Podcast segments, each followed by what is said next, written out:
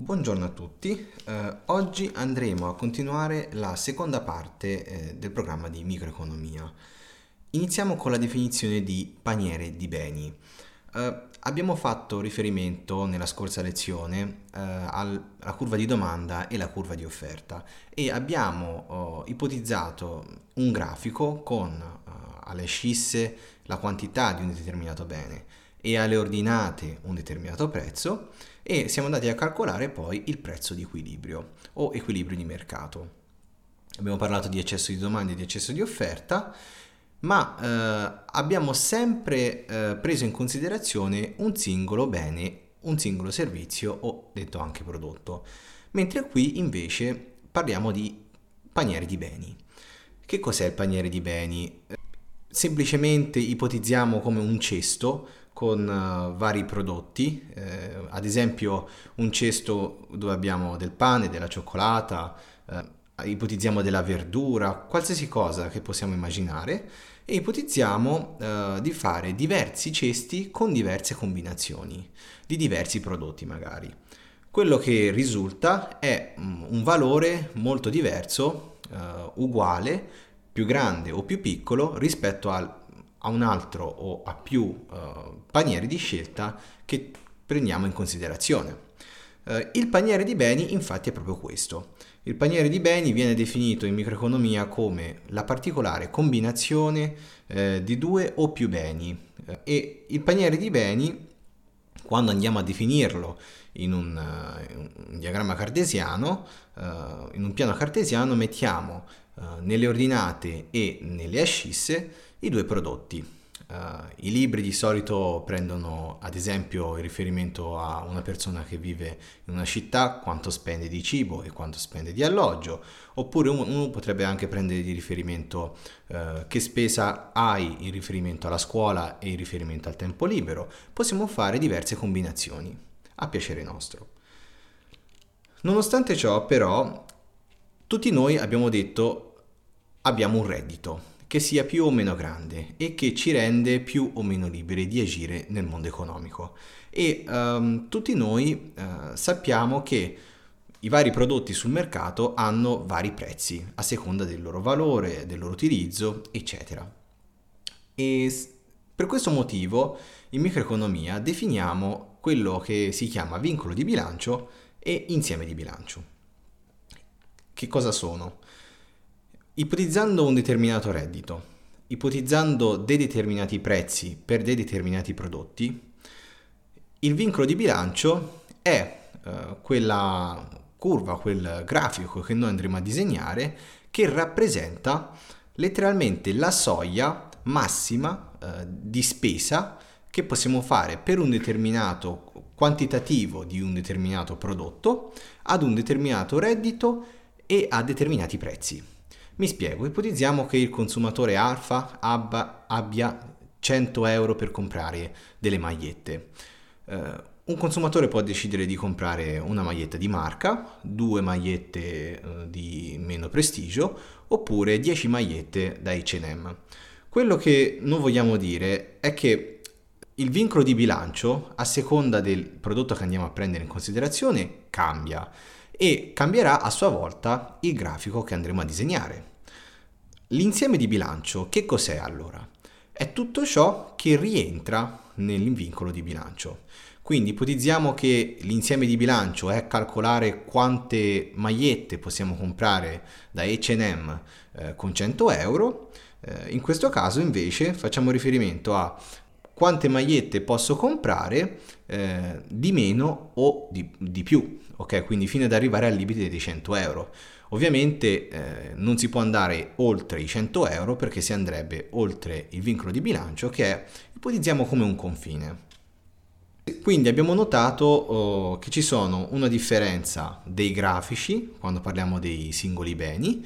Uh, abbiamo notato la differenza quindi eh, de, de, del grafico di un bene, quindi della curva della domanda, ad esempio della curva di, di offerta di un bene, e del grafico che invece dobbiamo disegnare quando parliamo di panieri di beni.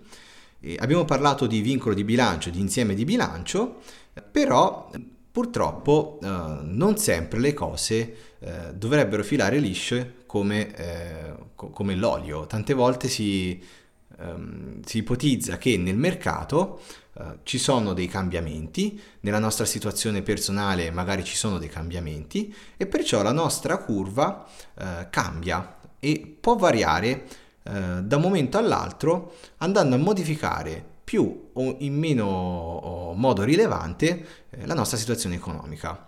E questo è un giro di parole che potremmo semplificare con uh, altre due semplici parole, ovvero uh, ipotizziamo alle perdite improvvise, uh, ai rischi, ipotizziamo ad esempio alla fortuna invece, uh, oppure ipotizziamo a dei guadagni eh, che nessuno aveva previsto. Facciamo degli esempi molto chiari. Uh, ipotizziamo che eh, noi facciamo un vincolo di bilancio per le cento magliette eh, che vogliamo comprare a un euro ciascuna e quindi spendendo eh, cento euro. Uh, se noi a- scopriamo che nel camminare, ad esempio in un corso, troviamo per terra dieci euro, il nostro vincolo di bilancio sale da cento a centodieci. Ipotizziamo invece che ci hanno rubato venti euro Dal, dal taschino e non ce ne siamo accorti e siamo rimasti con ottanta euro. Il nostro vincolo di bilancio verrà notevolmente influenzato, quindi che sia influenzato in un modo o nell'altro, quello che noi abbiamo di fronte è un esempio classico di vincolo di bilancio a gomito, proprio perché se noi andiamo a vedere come si comporta questo grafico, questa curva andrà a modificarsi molto velocemente, bruscamente, formando come un gomito da un lato o dall'altro, dipendentemente se questo evento è stato favorevole o meno alla situazione economica che abbiamo. E giustamente un errore che molti fanno è confondere il vincolo di bilancio a gomito con quello che noi chiamiamo soluzione d'angolo, e questa è una cosa che eh, possiamo definire ora e che è molto importante da distinguere, perché può essere vista come un, molto simile e molti studenti la confondono, ma in realtà non lo è. Che cos'è il, la soluzione ad angolo rispetto al vincolo di bilancio a gomito? Il vincolo di bilancio a gomito è questa variazione improvvisa, ipotizziamo, che accade in una situazione economica di un individuo, mentre quello che noi chiamiamo la soluzione ad angolo è, ipotizzando ad esempio il cibo e l'alloggio che Marco spende in, in, in un arco di tempo, quella situazione in cui si va a privilegiare la scelta di un paniere di beni che ha solamente uno di questi due beni. Per tanti motivi può accadere la situazione. Ipotizziamo che io debba fare, eh, abbia come obiettivo di fare un lungo viaggio e eh, voglio spendere sull'alloggio e sul cibo, e poi alla fine scopro che ci, ho degli amici che mi possono ospitare e quindi io decido magari di spendere tutto il mio denaro sul cibo, oppure viceversa. Concludiamo questa lezione eh, parlando di bene composito e ipotizzando il vincolo di bilancio. È molto reale ipotizzare il fatto, ma eh, non tutti noi spendiamo tutta la paga mensile in un determinato prodotto o in tutti i prodotti. Magari vogliamo tenere dei soldi da parte, e questo è il motivo per cui si definisce l'insieme di bilancio. Ma allo stesso modo, eh, che cos'è che si può definire qui? Quello che noi chiamiamo bene composito.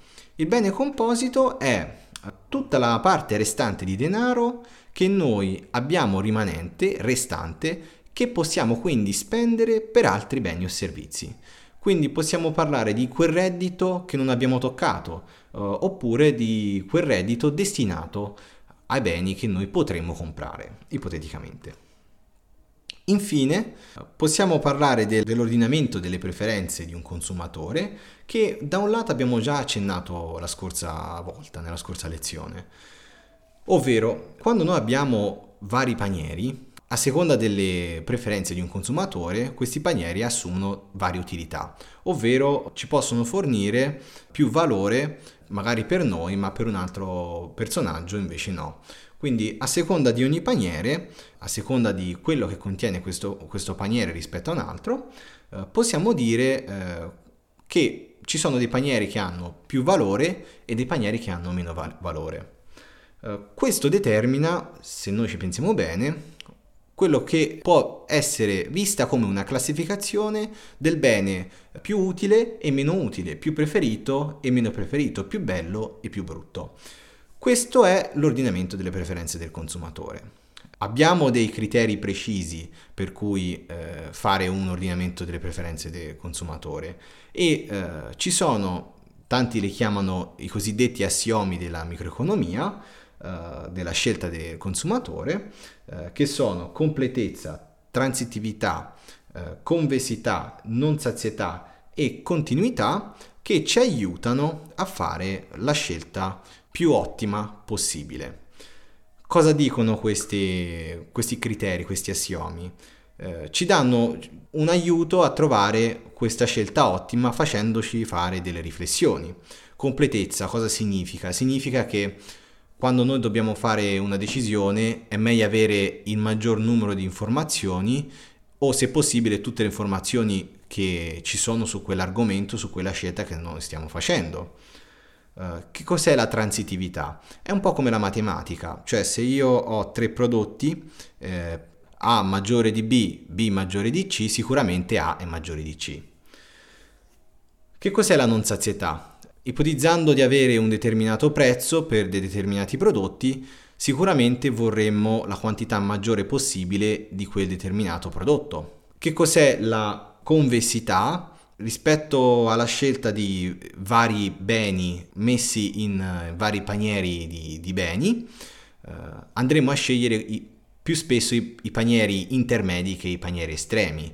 Tutti noi eh, non spendiamo tutto il nostro denaro per avere una bellissima casa e poi non abbiamo del cibo, facciamo una media, spendiamo, c'è chi magari chi vuole spendere più per il cibo e, e meno per la casa, chi invece vuole avere una bella casa e mangia di meno. In generale si fa una media, questo viene detto appunto eh, convessità, si, si fanno eh, preferenze più sui panieri intermedi che su panieri estremi.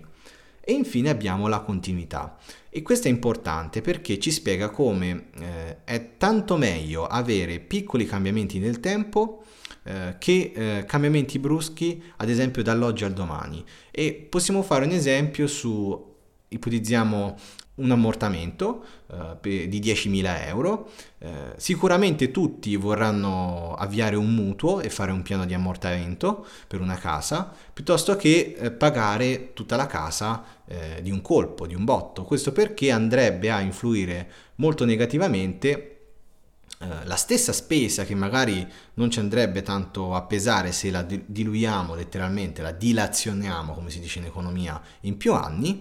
Uh, andrebbe quindi a pesare molto meno dilazionata che eh, di un botto, e questa è la continuità. Dunque questa è l- la fine della lezione numero due, ci vediamo al prossimo episodio.